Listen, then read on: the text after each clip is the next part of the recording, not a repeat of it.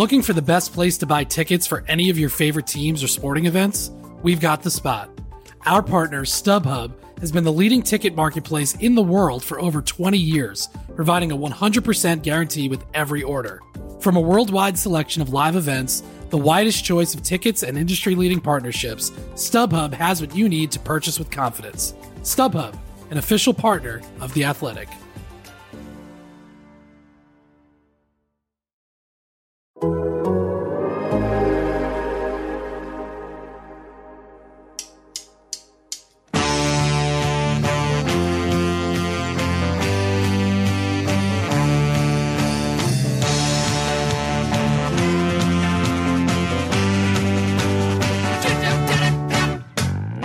The Total Soccer Show Women's World Cup. England are in the World Cup final extravaganza. Yes, the Lionesses pulled out their bag of tricks and booked England's first World Cup final since 1966. In what would have been historic final for either team, Sarina Wiegman has brought her side closer to the dream. Thanks to Russo, Hemp, Bronze, and Bright, the Aussies are now wallowing in their Vegemite. Sure, on another night it could have been different for the Matildas, maybe. But sadly, the party stops in the nation where a dingo might eat your baby. So, all eyes are on Sunday for the big, big meeting. But for now, Hugh Jackman, Cate Blanchett, Kylie Minogue, Nicole Kidman, Rupert Murdoch, Eric Bana, Outback Steakhouse, and every single Hemsworth. Your girls took one hell of a beating. My name's Ryan Bailey. Joining me today, a man hoping I won't be this insufferable for the entirety of the recording, Taylor Rockwell. Hello.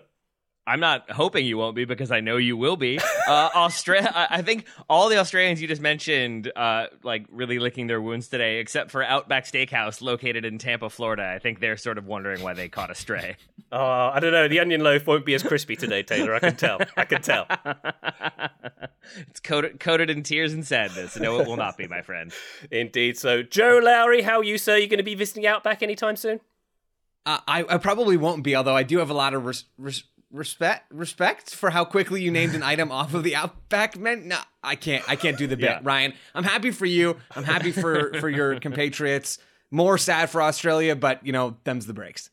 They are indeed. I, I called it onion loaf. I think it's actually bloomin' onion is their trademark, Joe. I just assumed that you knew. Frankly, I just Yeah. assumed that you Of course I knew, and so I believed it. Honestly.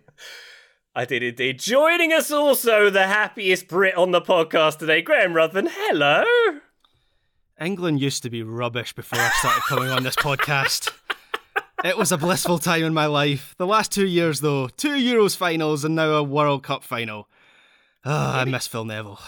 Yeah, it is a strange phenomenon as an English person as well, Graham. But, but like pre, I'm going to say pre 2016, it was uh, inter- uh, national international soccer will always be a disappointment. But now it's like, oh, men's and women's team are kind of good, and I'm confused at how I should feel about it.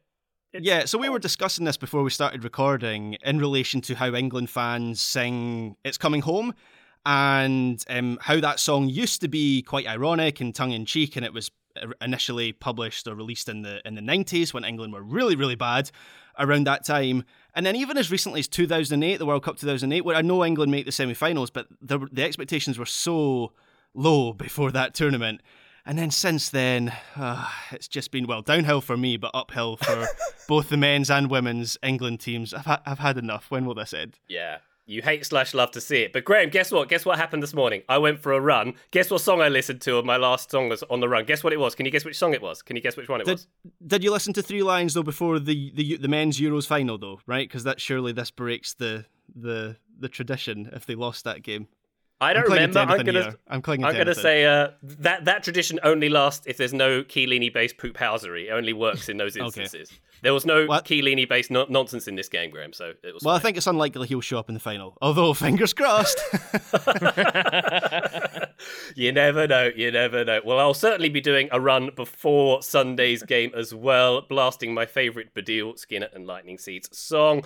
Uh, Patreon.com slash Total Soccer Show, by the way, listener, if you want more bonus content, maybe I'll even film. Um, well, maybe Graham will film himself singing Three Lions when England win. What do you say, Graham? You not, gonna do that? Not happening. No, that's never happening. That is never ever happening. Graham's open to negotiation on that one. But in the meantime, plenty of uh, bonus podcasts and videos uh, on our Patreon.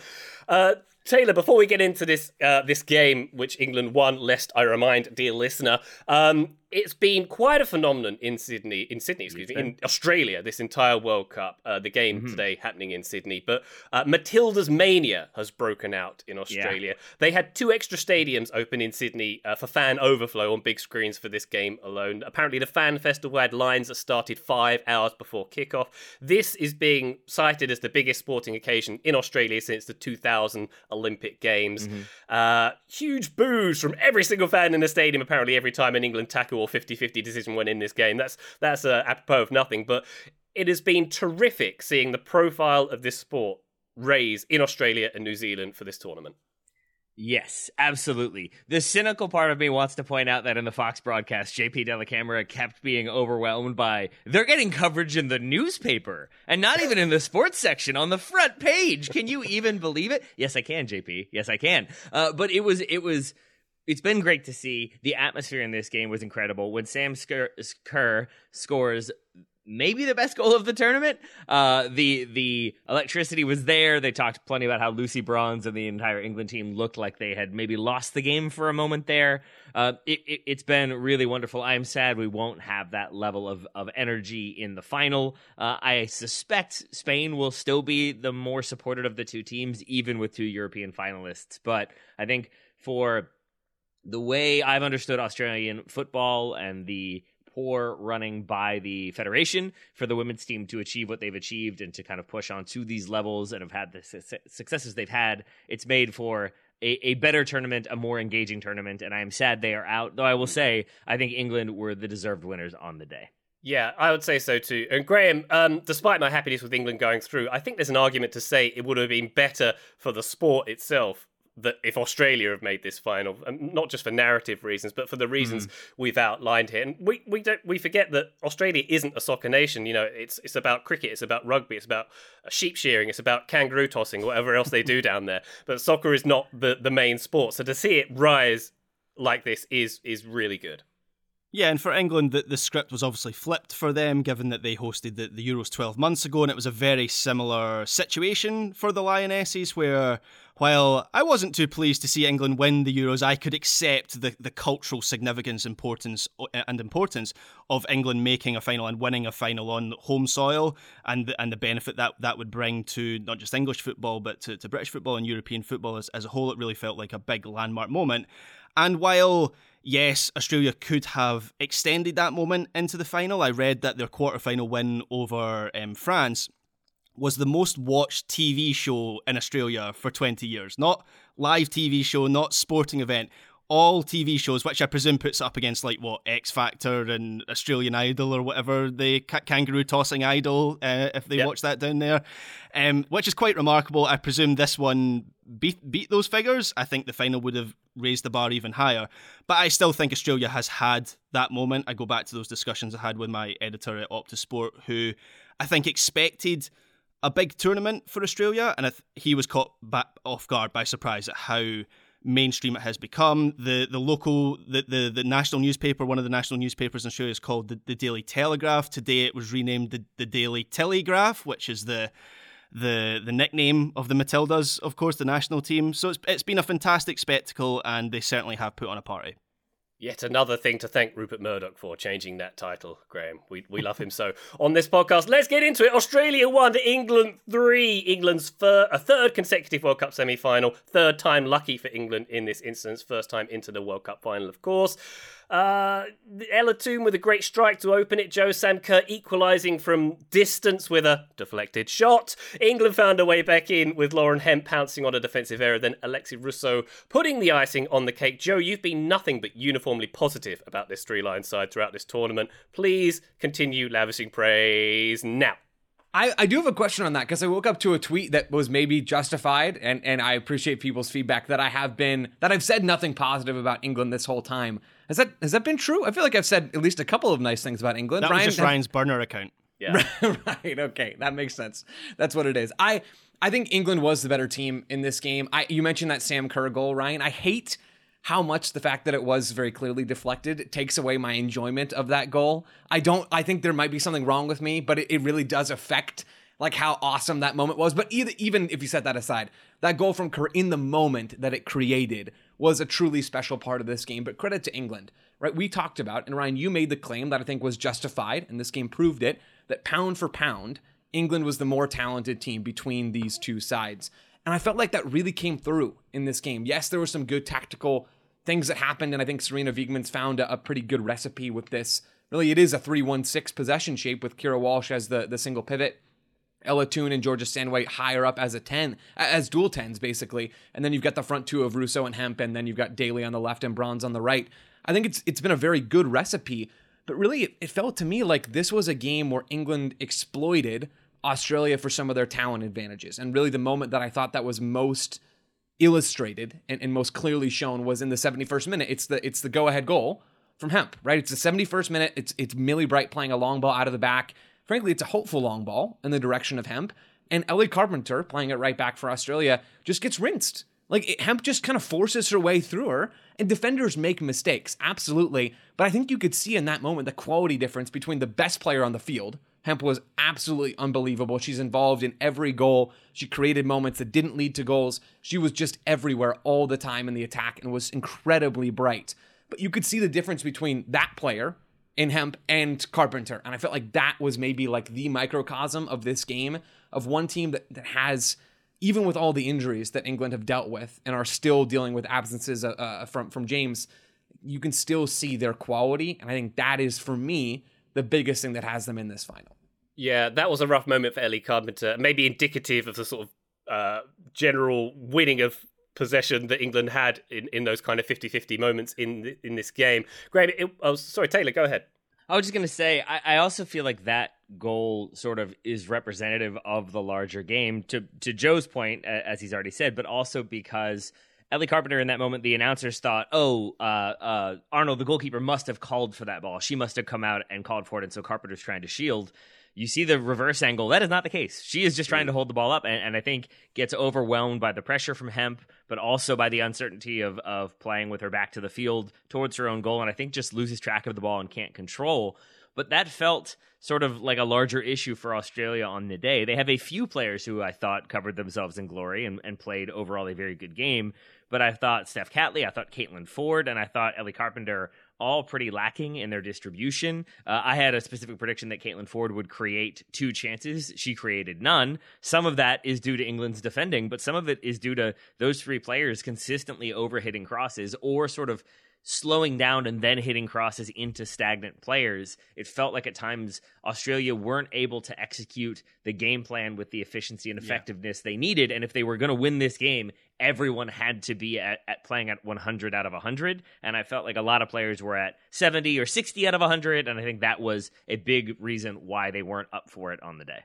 Yeah, Till, you're absolutely spot on that that left wing of the Australian team didn't operate in the way that we've seen previously in, in this tournament, and that was such a big thing for them coming into the into this match. I am, however, more inclined to give England credit for disrupting that, that left side of the Australian team. Lucy Bronze, Bronze was uh, pushed high up on in, on that side, and what that did was it pinned Steph Catley back, and, and that meant that the ball was was failing to to reach Caitlin Foord a lot of the time. And obviously that comes with risk because if, if Catley handles the press and can play around Bronze, then obviously Foord has even more space to drive into. But that didn't happen very often, and it meant a lot of Australia's attacks were having to come down the right side, where Ellie Carpenter was having to see more of the ball than maybe she would have liked. And she does have ability to, to carry the ball forward and into space, but her relationship with Raso is is different, shall we say? I'll be kind there. it's not as uh, fluid as the, the, the relationship between Catley and Foord on the other side. Um, and I also think Raso was better at being a bit of a late arriver yep. into the box, or even just getting into the box rather than standing up an opponent and beating them like Caitlin Foord does on the left side. So it shifted the dynamic of the Australian attack. And obviously, Sam Kerr coming in as well. And we can talk a little bit more about Sam Kerr and whether she should have started this game. She does start this game, which was I was a little bit surprised about. But between the, the, the, the focus of the attack being shifted from the left to the right and Sam Kerr coming into this Australian attack, it just felt like they were a little bit disrupted, a little bit disjointed, as well as England did play this game. All right, plenty more to talk about with this game, including that Sam Kerr question, right after we take this break. Back shortly. This episode is brought to you by Michelob Ultra, the official beer sponsor of the NBA. Want to get closer to the game than ever before? Michelob Ultra Courtside is giving fans the chance to win exclusive NBA prizes and experiences like official gear, courtside seats to an NBA game, and more. Head over to michelobultra.com slash courtside to learn more. Today's episode is brought to you by our old friends Mack Weldon. Wouldn't it be nice if we could have things both ways, like a zero calorie cheeseburger, internet ads in March that weren't just reminders to do your taxes, a dog that never needs walking after midnight when it's cold, a Manchester United that is consistently good instead of their current scattershot approach? Well, we tend to think of clothing as an either or situation as well. People think looking sharp means starchy Oxfords and stiff chinos rather than effortless comfort. But it's possible to have it both ways. Mack Weldon makes timeless apparel with modern performance fabrics for guys who want to look and feel sharp without sacrificing comfort. From their light as air underwear to innovative anti odor tees and versatile yet comfortable pants, Mack Weldon has a full range of clothes that never go out of style. I got a few things recently, including a long sleeve polo, which I love, uh, maybe the most comfortable t shirt, which I also love, and my new favorite sweatpants, the Ace sweatpant. It's exactly what I described above comfort and versatile, but still stylish. It's the type of sweatpant I can wear to pick up my kids from daycare and not think, I'm now wearing sweatpants in public. The other parents will judge me. Now I just think, judge away, nerds, because you will never be this comfortable unless you're also wearing a pair, in which case, high five. Mack Weldon is not flashy. It's just classic, always in style, and made from the world's most comfortable performance materials. They're designed to fit both your style and the demands of modern life. So get timeless looks with modern comfort from Mack Weldon. Go to mackweldon.com and get 20% off your first order with promo code TSS. That's M A C K W E L D O N.com, promo code TSS to get 20% off your first order. Thank you to Mack Weldon for sponsoring today's episode. Total Soccer Show, welcome back to our Women's World Cup Daily. Joe, I saw this described uh, from England's perspective as a professional performance. Uh, it was kind of that possession versus counter attack that we had. England had 70% in the first 15 minutes of possession. Uh, it didn't really flow in the first half this game, really. And what, what I noticed was there was a lot of Man City style stopping of play in the middle of the park, if you can call it that. Uh, a lot of, hmm. I, it's. I think they mentioned on the commentary on the BBC that it, it seemed the England players had been instructed to stop the Australian players quite high up the field by yeah. any means necessary, and it was yeah. sometimes kind of agricultural, and and that ultimately added to the ruthlessness of this win. I thought. It did, and I think there are two aspects of the tempo, right? That, that's kind of what you're getting at. There is the fouls disrupting the tempo of the game, but also being a, a, legitimate part of Australia's game plan. And there were some going the other way as well. So it's not all not all one sided here between both of these teams. For for England, I think some of the instructions to foul did specifically relate to how much better Sam Kerr is in in hold up play, right? Than, than Van Egmond. Sam Kerr comes in and she's drawing foul after foul. I think it was three fouls that she draws inside the first 24 minutes of this game, which is a, a decent clip in terms of how many times you're ending up on the ground. Kerr is just so good with her body positioning. She's so smart and how she gets herself between the ball and an opposing center back. It could be Bright, it could be Greenwood, could be Carter. It was maybe mostly the, the first two there throughout this game, but she's so good at getting into those moments and either absorbing the contact and drawing a foul to let her team reset or pivoting and playing forward. So Kerr is so good at that. And that posed, having her in the lineup from, from Tony Gustavsson, posed a larger threat to England in those transition moments than it would have otherwise. And so I think that's a big part of the fouls here. The other part, Ryan used the word professional, which I think does generally describe this England team. I do think in in soccer, that word can be used to describe like a, just a boring team or, or a boring performance, right? I think we all kind of fall in that crutch. And I won't lie, like there there is that aspect of this England team. I guess it's just an England thing at the international level, or maybe it's just an international soccer kind of thing because these teams don't get to play together that much. But England, and I've talked about this all throughout the tournament, and I'm going to spin it into a positive here because I think they've proven that it is not necessarily always a disadvantage. But Taylor, you and I talked about England after their win over Colombia, how slowly they moved the ball. And we talked about how against Australia, a team that also likes to sit deep in this semifinal, they would probably have to move the ball a little bit quicker to move that block, break inside, and then create chances. I'll be honest, I don't really think England moved the ball any quicker in this game. But what they continue to show is that even if they don't move it at a rapid tempo to shift a block from side to side, they have the quality and like sort of this easy quality and comfort on the ball that they don't always need to play incredibly fast. They're clever and creative and very much not bothered. They're, they're just completely unbothered by any opponent, at least any opponent they face. Maybe Spain will be a different story. And so it, it's like they'll just kind of wait and they'll they'll eventually find that half second, even if they're not creating a lot of those moments to exploit themselves, they'll just kind of bide their time and Georgia Stanway will make a run in behind or Lucy Bronze will make a run in behind. They'll find Lauren Hemp between the lines. Like there's so many options for this team. I don't think they play as fast as they, they can, but clearly, whatever the recipe is of letting the quality really shine through in Wiegman's shape, it's working because they were the mm-hmm. better team in this match, if not by like a crazy wide margin. And it's interesting because when Sam Kerr scores that equalizer, we've seen other teams in this tournament panic and give up goals immediately thereafter or just sort of fail to take uh, control of the game again or even just let the game go to, till full time and then try to regroup ahead of extra time. And I don't feel like England responded dramatically, even if they scored, what, like eight minutes after Sam Kerr equalizes. I don't feel like they panicked. I don't feel like they, they did anything differently. I feel like they kind of got really frustrated when they conceded, and then it was stiff upper lip and, and on with the game, and they did just that and played their game. I think you're totally right, Joe, that I didn't see a huge increase in the tempo. The only thing I saw was maybe a bit more directness from England as the game went on, but I think that's in response to Australia once again when they're behind having to to change up their shape and be more direct and leaving uh, space to attack or opportunities in behind. So I, I, think it's it's to their credit that England sort of play the game they want to play, even if it is at a slower tempo. I think that allows them to then control the tempo and control the speed yeah. of the game, and also in this game in particular, nullify to the extent possible some of that atmosphere and that energy. Yeah, I just think England are a very intelligent team on the pitch. Those changes aren't necessarily coming from from Wiegman from uh, from Wiegman on the on the touchline because a couple of times in this tournament when she has had to make changes, I think she's actually stalled in making those changes. But just little subtle things that England do, like in the start of this match, it was quite clear that Australia were trying to get close to and on, on top of Keira Walsh, which obviously isn't a an unusual opposition ploy given how important she is to England. And England just kind of subtly move, not saying that Keira Walsh was starved of the ball, but they just subtly move the kind of hub of possession out to Alex Greenwood. And so she has more of the ball. And the other thing that they, there was a recognition in the first half was the Australian mid block, where Australia's objective was to get close to the England forwards and stop the ball from going into them. But then what that did was create space for the attacking midfielders. And England recognised this, and this is where the Stanway opportunity comes from, where Alex Greenwood, by the way, plays this excellent pass in behind for Georgia Stanway to make a run from deep in behind.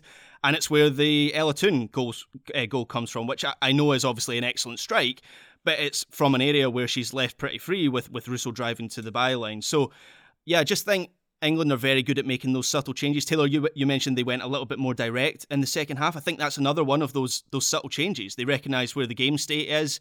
They recognise that Australia are getting a little bit further forward. Sam Kerr's having more of an influence. And they also recognised, by the way, that Alanna Kennedy isn't starting for Australia in this game. And I do wonder if she if she plays in this game, she missed out through illness. She is a bit more of a, a, a physical threat up against Russo. I do wonder if she handles those moments a little bit better. But again, there's just a recognition from England what is going to work in a, in a specific moment of the match, and they executed very well. Did indeed. Uh, Taylor, what about that Sam Kerr question? We mentioned it on yesterday's podcast about whether she should start or not, or whether to come on as an impact sub.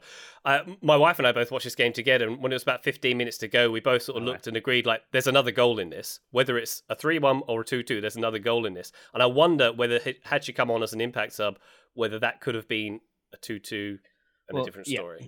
I think my concern with her starting was just the fitness. And if you bring on a player who is not fully fit or looks a little bit rusty, doesn't have the sharpness required, uh, and especially the sharpness expected of a player like Sam Kerr, it can be detrimental to the way you want to play. I didn't see that in, in, this game. I don't think Sam Kerr, and this maybe sounds ludicrous to say with the goal she scores, I don't think she had as big of an impact as I thought she might. I think a lot of that has to do with how cynically she was treated. Uh, I had uh, yeah, first minute she get, picks up the ball and is hacked down. Ninth minute, uh, the exact same thing, and then I think Joe spotted one I did not in the twenty fourth. Did you say Joe? Yeah, there, I believe there were three fouls inside the first twenty fourth yeah. minute, or at least that's what JP told me, and I did have the volume on, and I go. believed him.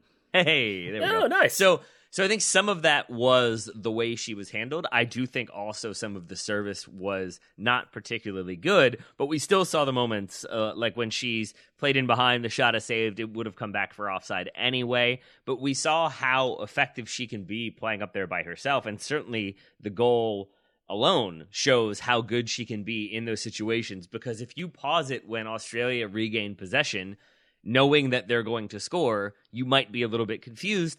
And if you pause it when Sam Kerr gets the ball and look at where she is, where England's defenders are, and knowing that she's going to score in like under five seconds, it's still sort of confusing how that's going to happen. And then you see that strike with somewhat of a deflection. I don't want to give the full credit to the deflection, but Joe is correct. There's an obvious deflection there. But I think that goal, again, shows you what she can bring. So in the end, I think it's not, certainly not a mistake that she starts, but I do think it was a more anonymous performance from her at times until she scores that equalizer and the yeah. sort of 15 minutes around that goal uh, for Australia felt like their strongest point when they were attacking, when it felt like, okay, now they're finding Sam Kerr. England don't really have an answer. England are starting to overly focus on her. That's opening up space for other players. And that was the period of time when it did feel like maybe Australia could get another one or could make something happen. And then the England go ahead goal sort of comes out of nowhere in my mind, certainly against the run of play. Uh, and then I think from that moment on, it's Australia having to chase. And I think they lose some of that momentum. But I think yeah. Sam Kerr starting uh, probably the correct decision given the way this played out.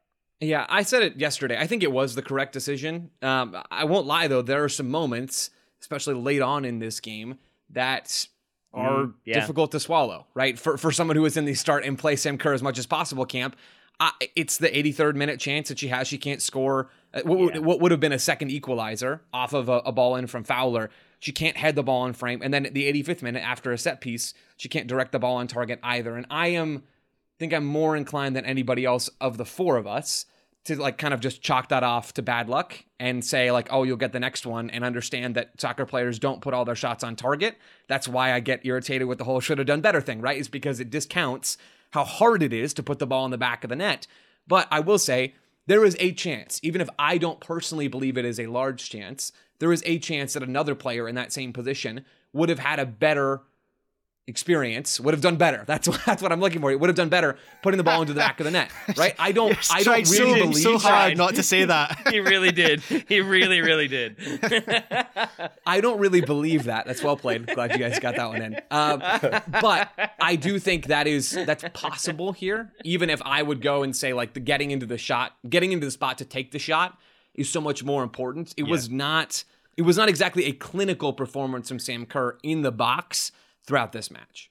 Yeah, I don't really have any sort of concise thoughts on whether she should have started or not. I was surprised to see her in the starting lineup. What I would say, Joe, is that 85th minute opportunity that you're talking about. Yeah, that looked like quite a tired execution of yeah, of, of sure. that chance, and I do wonder if she comes on, you know, 55th minute or whatever. She's a little bit fresher. Perhaps she takes that opportunity. The other thing is, I the way that the first half panned out, and obviously this is you know hindsight 2020 and all that you don't really know how a game's going to pan out before it starts. But the way that the first half p- panned out i feel like australia could have played in a similar way to how they played in the first half and and what you have then is you can yeah. react when you have Kerr to come off the bench if you fall behind. It's doing it the other way round is more difficult. And so when i when i think about it in that sense i probably again would have had her on the uh, on the bench. But i i accept you know Joe, you probably feel some vindication in advocating her starting because she does produce a moment of magic to get Australia back yeah. into the game. And that is why you have her on the field. You're you're taking a gamble that by having her on the field by longer, she has more opportunity to do something like that. Yeah. It's wild yeah. though that it could it really could go either way because there's also that reality of to your point, Graham, she comes on to the fiftieth or fifty fifth, and then she scores that goal, and then she has fresher legs for those final thirty minutes but at the same time, you wonder like, would the game have played out the way it did? Would England have had to be as concerned about uh, Sam Kerr on the break or Sam Kerr on the box? Would they have been able to control the game more? It, it, it's it's tough to know which way it would have gone, uh, but I think in the end, it's hard to second guess when you have a player like Sam Kerr and she says she's good to go. Yep. I think you've yep. got to put her in and and uh, credit to Tony Gustavsson for everything he's done without Sam Kerr playing in this tournament. It's wild that the one game she starts is is the game they lose, mm. but that's football. I am really pleased that she got her big moment. I think this yeah. World Cup wouldn't have felt complete without it. So we can debate whether she should have started or not, but I am pleased that she did that in the game that she did start. Yeah.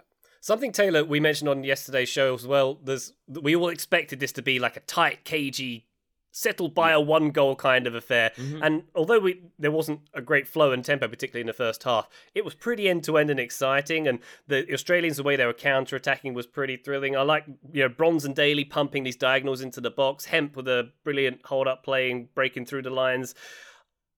It was pretty. I thought it was much better than we expected. Right? The As face that I'm making uh, will tell you that I feel the opposite. Until Sam No! Kerr's equalizer, literally the note before Sam's Sam Sam, Sam Kerr's equalizer is these two semifinals could be exhibits A and B in Joe's knockout round football at the international level is not exactly pretty. Uh, I did not think this game was was particularly fun to watch. Most of my notes are about fouls and and positioning to stop possession and about overhit crosses and about direct play. I thought England again played better on the day and had more creativity in the way they played. I think they had better possession. I think they had better counterattacks overall. But I still think it's another game where until the final 30 minutes, it, it was sort of a eh, this is going to play out with missed opportunities, but not a ton of clear cut chances. Credit to England for getting the 1 0 win. Those final 30 minutes maybe bring it up a few letter grades, but I still think overall, Yeah. not, not the most aesthetically pleasing game of soccer, not my favorite game of soccer in this tournament. I was surprised that we got four goals out of 90 minutes in this game. I think the pattern was kind of what we expected, but this does remind me of I remember the Scotland England game at the men's Euros a couple years ago where we we recorded straight after that game and I was like dripping in sweat and I was like that was the most gripping game I've ever watched in my life and the three of you were like that was boring as heck. So yeah, I mean it's it's USA it's USA Wales right on the men's side where I was Yeah. like apoplectic and you all were like it they they drew it was fine like yeah I think every now and then the the uh, the personal con- connection can maybe cloud the emotion. All right, fair enough. I just thought the ball uh, was reasonably end to end, despite it not being the prettiest spectacle. It was a bit more open, and there were more me- chances created than I expected. There it is. I think that's that's what I was going to ask. Is like, but what what were your expectations? Because if you had an expectation of England in the semifinal, maybe not putting it together or looking clunky or looking overawed by the atmosphere or by Sam Kerr doing things, I could then see how you would think, oh, this was a better performance. This was a better game, because I think they were like just the better team on the day. I thought they they showcased their abilities much better and they created more chaos than I than I would have expected. I thought Australia would be the chaos team. England with some of the way they scored and some of the effectiveness and efficiency uh, with how they scored, I think Yeah. showed their Yeah. ability on the day. I think I think that's Yeah, the term all- efficiency as well. Sorry to interrupt, Graham, but it's it's the it was the slow, patient build up. It was the it was the com- combined with the really good defending, being able to pass through that Australian press. It was just clinical, efficient, professional. Yeah. All these kind of words to, to that effect. Yeah, and and Graham, I want to hear your thoughts, but I guess I'll just interrupt you as well now, and we'll just keep the train going. Taylor, you want to go after me, and then we can all just sort of like bump Graham. down? Okay, great, good. Glad we got that scheduled. Yeah, Ryan, I I totally agree. Like, and that's what I was trying to get at earlier with this like easy sense of of quality on the ball for this team.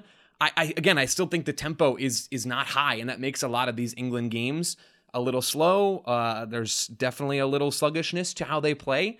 But man, the quality is so there. How they build through any type of pressure. I'm really curious to see how they play Spain because, to be honest, Spain, maybe Japan are the closest team to them in the world right now, but there is no team that play soccer quite like Spain do at this.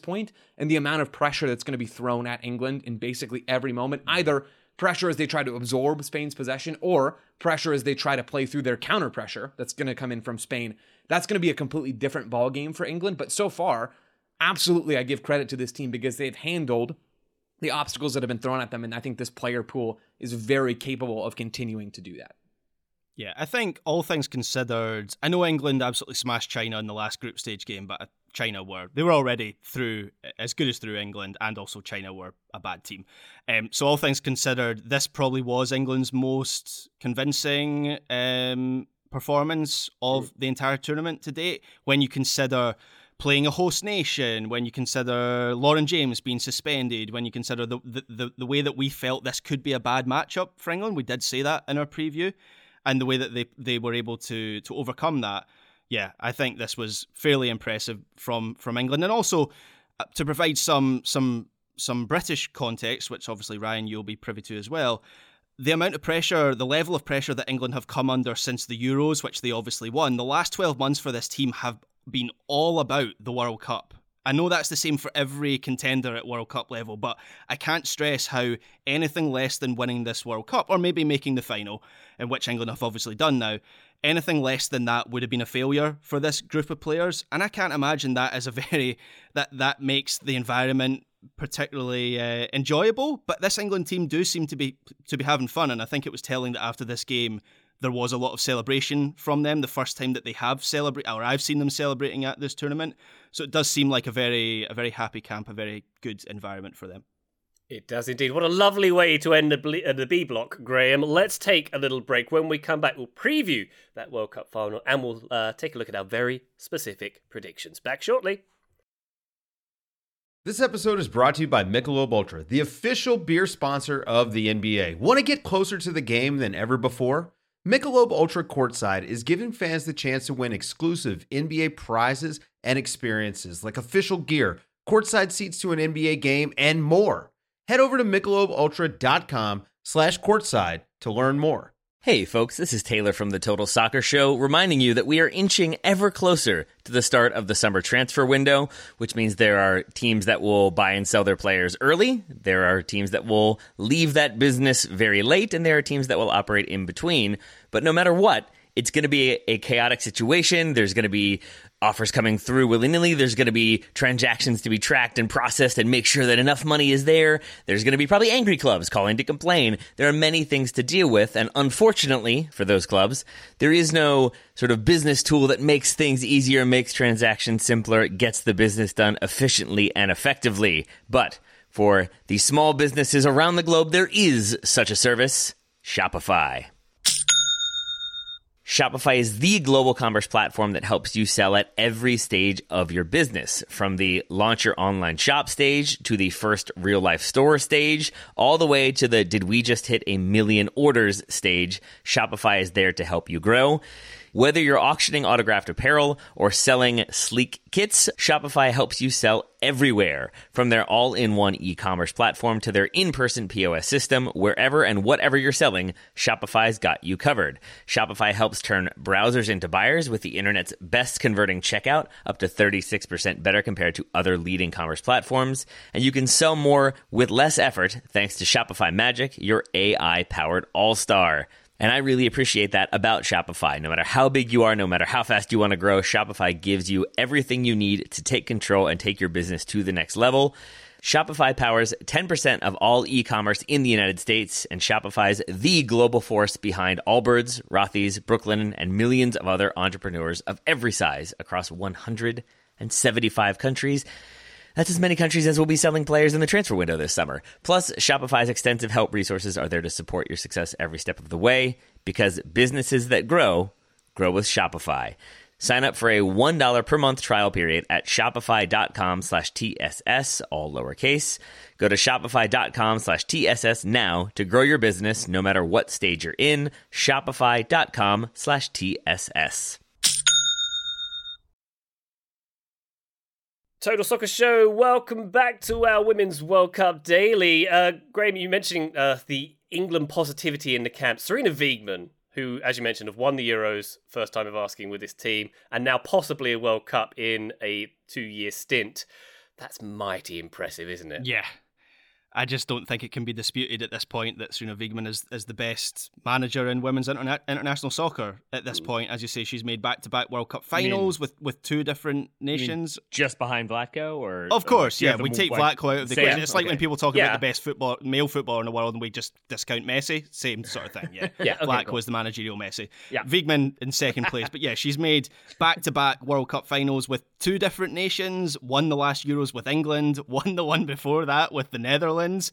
I when you look at her, you know, her package as a manager, I don't I don't think there's anyone better than her. She has an extremely good hit rate with setting up her team in the right way. I don't think she's the absolute best at changing games with, with subs, but she rarely has to make big changes. Most of the time, it's just little subtle changes. She is an excellent communicator. She used to be a, a, a physical education teacher. She was a physical education teacher all the way through her playing career. When she got 99 caps for the Netherlands, I think that's where those communication skills come from. She's got a, nat- a natural air of authority, which also might be linked to the, the whole t- teacher career, um, but not in a like a shouty Corinne Diacre way. I think she's quite a popular figure within the dressing room. So I do wonder what happens if England win on Sunday, because surely that would be a sort of mission accomplished moment. Like there's nothing else but the Olympics. I don't know how much stock England are putting in the Olympics and on women's football is considered England a major can't enter the Olympics. Of course, that'll be why. Yeah. No, wait. There's still a Team GB team, isn't there? It's just England. It's just England. Yeah, players, but then you have to have your lot in there, and it's not the same. No, we we our Scottish FA bans anyone that accepts those calls. True story. Um, Wow. But yeah, the point I'm getting to is England are very fortunate to have her. I don't know what happens uh, if England win this tournament on Sunday. Basically, what I'm saying is US soccer start counting your pennies and give Sarina a call. Maybe so, maybe so. It's uh, she's my favourite Dutch person. Joe, have I told you about my favourite Goldmember quote? Um, anyway, Uh, I don't- England not, versus not recently. No. Do you want to toss it out? England versus Spain on Sunday, of course. Um, Joe, is this a good matchup for England? Do we think?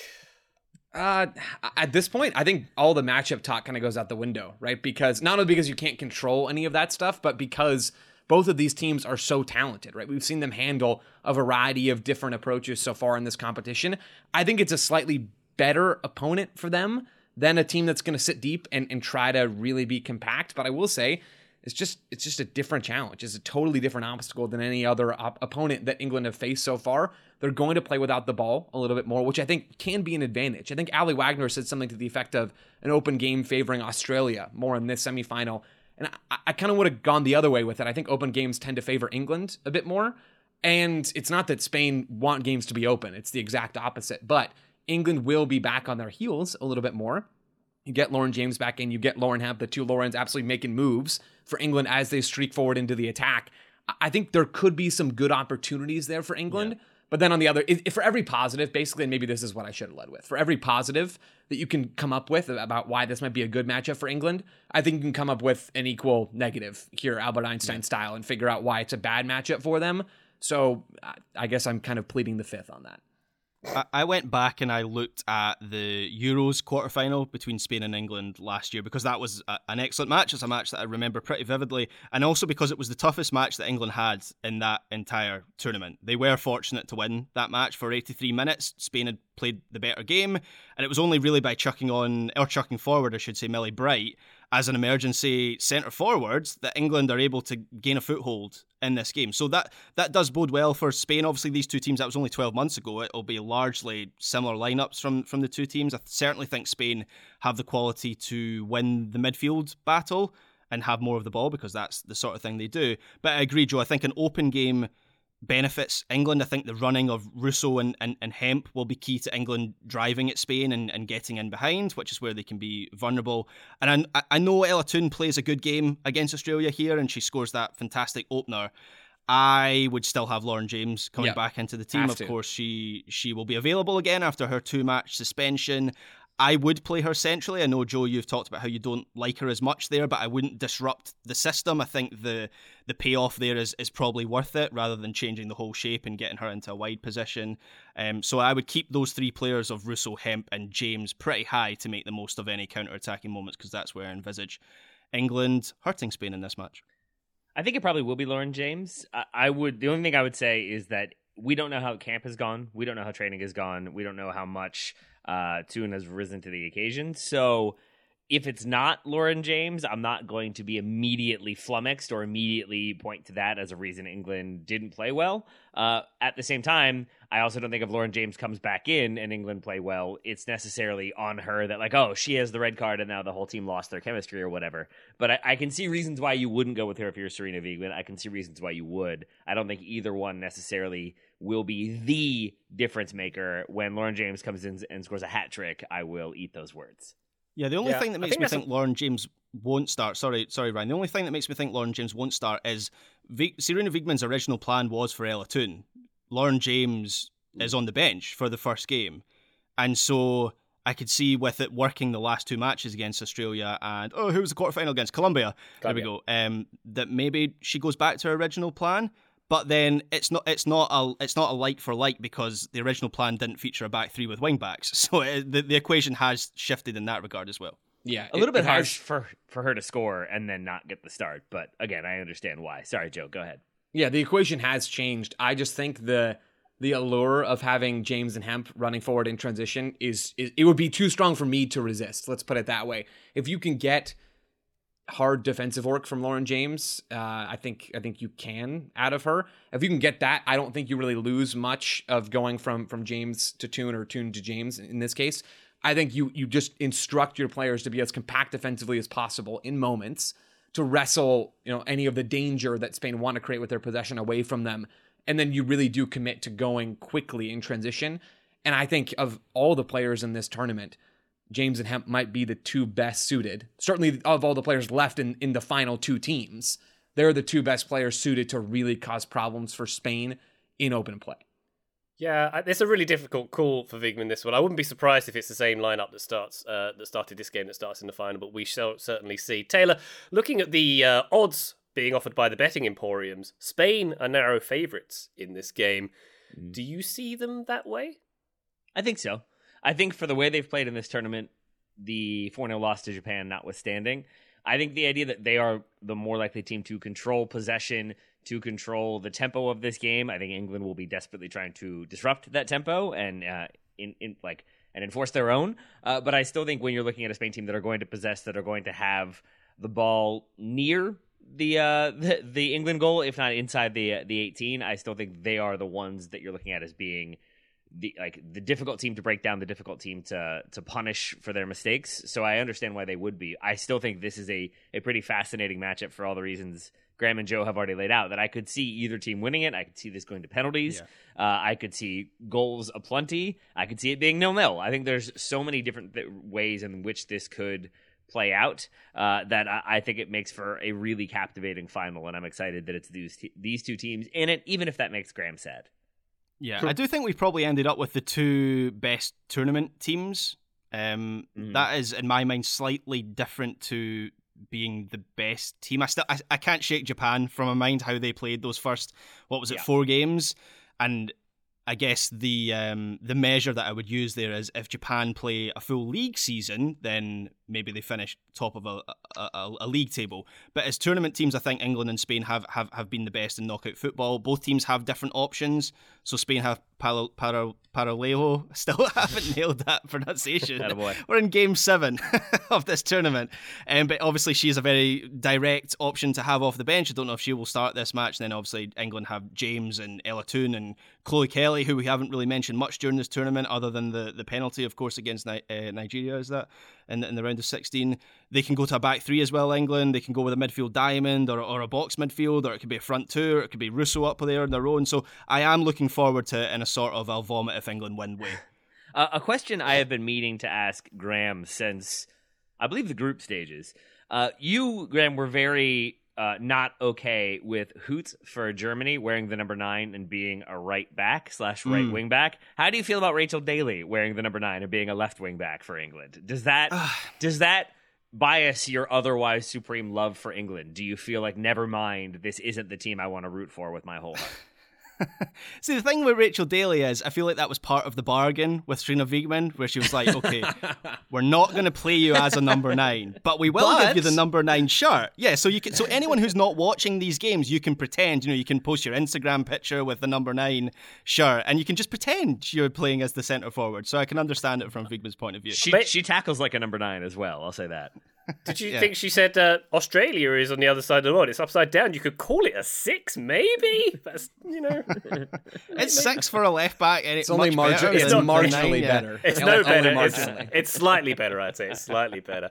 All right, um, Joe, uh, who, who, do you think is going to win this final? Then I know we always like to leave the predictions yep. to you. It's your favourite thing to do. Yep. Is it going to be England or the team that will walloped four 0 in the group stages? I felt great about predicting in the semifinal round. Ryan, you weren't here, maybe there's a coincidence there, or maybe maybe it's not. I told Taylor Australia and Spain, and I got one of the two right, so my hit rate isn't fantastic. But this game, I, I truly have no idea who is going to win this game. I will not be surprised, regardless of the outcome. I will say England because I think the talent is comparable, and maybe just maybe they're going to have a little bit more success on the break than Spain will have breaking them down. But man, the lineup decisions that we've talked about in, in pretty significant detail at this point could throw a giant wrench into things. What Spain do could throw a wrench into things, and, and who gets to start there in midfield in particular. There's lots of ways for this to go, but I will I will say England, and they're going to continue their dominance over European foes. Uh, Re10 is coming home. Graham? Spain. It's not. Re 20. That's not how Re 20 works, but fine. Taylor, your thoughts? Uh, I think it's England. Uh, even even if I think Spain would be the better team to watch, the more enjoyable team to win, and I know how insufferable Ryan Bailey will be on this show. I think the one thing that kind of stands out to me is that England seemed to be okay with getting punched in the mouth and then finding a solution, and Spain obviously had that loss to Japan, but in other games, we talked about this uh, in in their game uh, versus Sweden, that when they take the lead, they they still tend to cough up goals, and I and I can see them. This isn't my specific prediction, but I like a bonus little prediction that I will not claim. Don't worry, I, I know the very specific uh, title right, race is, is is hotly contested. Um, that I could see Spain scoring first, and I could see England equalizing within like ten or fifteen minutes of that goal. 'Cause- And so I think England, for everything we've talked about in, in this show, have an ability to sort of grind and stay the course. I'm using a like I think I the only one I haven't used so far is mind the gap of England cliches. Uh, but but I think. I, so I think overall England maybe just have that next level. Like maybe it's Millie Bright in the 90th minute scoring a header to equalize, but I still think they'll they'll find a way through uh, against Spain. This is a slight attempt at a reverse jinx. I'm not gonna lie. Uh, I was about to say attaboy. I withdraw that now. Uh, there's one thing left to do on this podcast. That is our very specific predictions. If you're on our Patreon, on our Discord, uh, you will see the league title race, uh, the Golden Shoey, as we're calling it. Uh, it's very tight between us uh, TSS hosts. Graham, I believe it pains me to say, I think you're out of the race now with your current tally I of am. points. So, um, um, have you got an excellent VSP for us right now? Yeah, I've, I've been eliminated from Golden Shoey contention. My, my knockout round form was was dreadful. My head's gone. The psychological warfare has has got to me. So I'm going to go out with a bang, right? My VSP is that Georgia Stanway will score from the halfway line. She likes a long distance shot. She scored one against Spain in the Euros, not from the halfway line, not anywhere close to the halfway line, but from outside the box. And Cata Coll, who is the, the, the Spanish goalkeeper, plays very, very high. She likes to come off her line. So I am envisaging a kind of turnover high up the pitch, and Stanway scoops her from a long, long way out. I, I, very specific, and you've shot uh, swung for the fences, as we say, Graham. I like that very much indeed. Good way to sign off your VSPs. Joe, where you landing with this one? All right, so my VSP is about dribbles because who doesn't who doesn't love dribbles? Come on, everybody loves dribbles. So I'm saying that England will attempt more take-ons, as defined by FBref, that's the fine print, than Spain in this game. So so far at this tournament, not including this England Australia game because the stats weren't up yet when it was time to record. It's not my fault. Blame the data people. So far, Spain are averaging 26.5 attempted take-ons per 90 minutes. England are averaging just over 25. I think that's going to flip in this game, despite the fact that Spain will likely control possession. I think England are going to uh, maybe wrestle away little bits of control and, and have a few different spells. I think that will happen, but they're also going to try to be extremely dynamic in transition. I think with James back, especially, England has a really good chance to cause issues for Spain with some of those dynamic attacking moves. Frankly, I think outside of Paralluelo, I think England have the more dynamic players in some of those moments. And so I'm going to say that England will flip the script and end up with more attempted take ons in this game than Spain. All right, very good. Uh, my VSP for this one is that Mary Earps will make four or more saves in this game. Uh, she made That's- three in this. That's What- not what, what- it says in the document. Mary Earps will make four or more saves. Is that not what it says? No, Have you changed the document? me. I believe it's written in the document as Mary Earps will make 12 or more saves. So I, I mean, you know, it's up to you. It's up to you, Ryan. Whichever Oh, you want now to it says with. 20. Okay. All right, listeners, something's going on here. We have a Google Doc where we write down our VSPs, and there's been some hijinks, apparently. Mary Earps will make four or more saves in this doc, in this uh, in this game, this World Cup final. Joe is so over all of this. I just was so, I thought we were going to stop and reset, and then we just kind of trudged through, and I didn't know what was going on. I was confused. I didn't like it. Uh, just wanna Taylor, I'm not. I'm not even going to explain why. She's going to make four or more saves. She's Yeah. going to be peppered with the shots. Uh, she's made some crucial saves in all the games so far. That's my stat. Four or more saves for Mary Earps. Uh, Taylor, what's your uh, 20 non?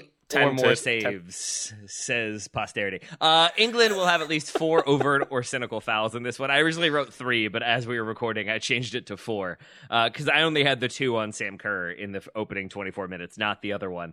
Uh, but but I think that is a thing that they did really well in this game. I think that they disrupted play and they also let certain players know you're going to get a kick or you'll get a kick back as was the case for uh, Hayley Raso. She has a double foul neither of which is called and a couple minutes later, Rachel Daly goes in for a tackle, gets the ball, and then I think also gets a little bit of Hayley Raso at the same time for good measure. I think we'll see England with a few sort of dark arts cynical fouls, a stepping a step of the toe, a kick after the ball is gone. But I think we'll also see some very cynical pullbacks if Spain are able to kind of break through or get uh, the ball into a more dangerous position in transition. So four overt or cynical fouls from England in this game. I like that a lot. I, I, I picture Pep Guardiola silently nodding along as he watches this game. Very good. yes. Doing the Jack Nicholson face. indeed, indeed. Uh, I, I'm, I have one pledge to do a shoey on the Patreon. Uh, should I win the VSP uh, title? Just saying. Um, but do I have to use Graham's shoe because he's the current VSP yes, shoey? That's how this works. you have, you have to is. travel up here as well to get it from me, and then travel back down. Yeah. Mm, okay, that's quite a lot of fuel. I have to think about that, Graham, but thank you very much for the offer. Uh, in the meantime, we have World Cup Daily. Thank you very much for joining us on this journey, listener. I believe on Thursday's pop, we'll be answering some listener questions. Coming back, baby, with some listener questions. And of course, we'll be covering the World Cup final on Sunday. But for now, Graham Ruthven, thank you very much, sir. Thank you, Ryan Bailey. Joe Lowery, a pleasure as always, my good man. Right back at you, Ryan, and congrats on almost winning the World Cup. Maybe. We'll see. Don't jinx it. Don't do that, Joe. No, uh, do do that. Do that, Joe. Do it. Taylor Rockwell, thank you very much. I love you, but never um, mess with the sanctity of VSPs on our Google Doc ever again, please. I shan't. It's coming home. England will win for sure, no matter what. Write it down, lock it in. Guaranteed. Oh boy, oh boy. Thank you very much for those uh, leaps of faith that we've taken at the end there. Listener, thank you very much for joining us on this podcast. We'll be back very shortly, but for now, bye!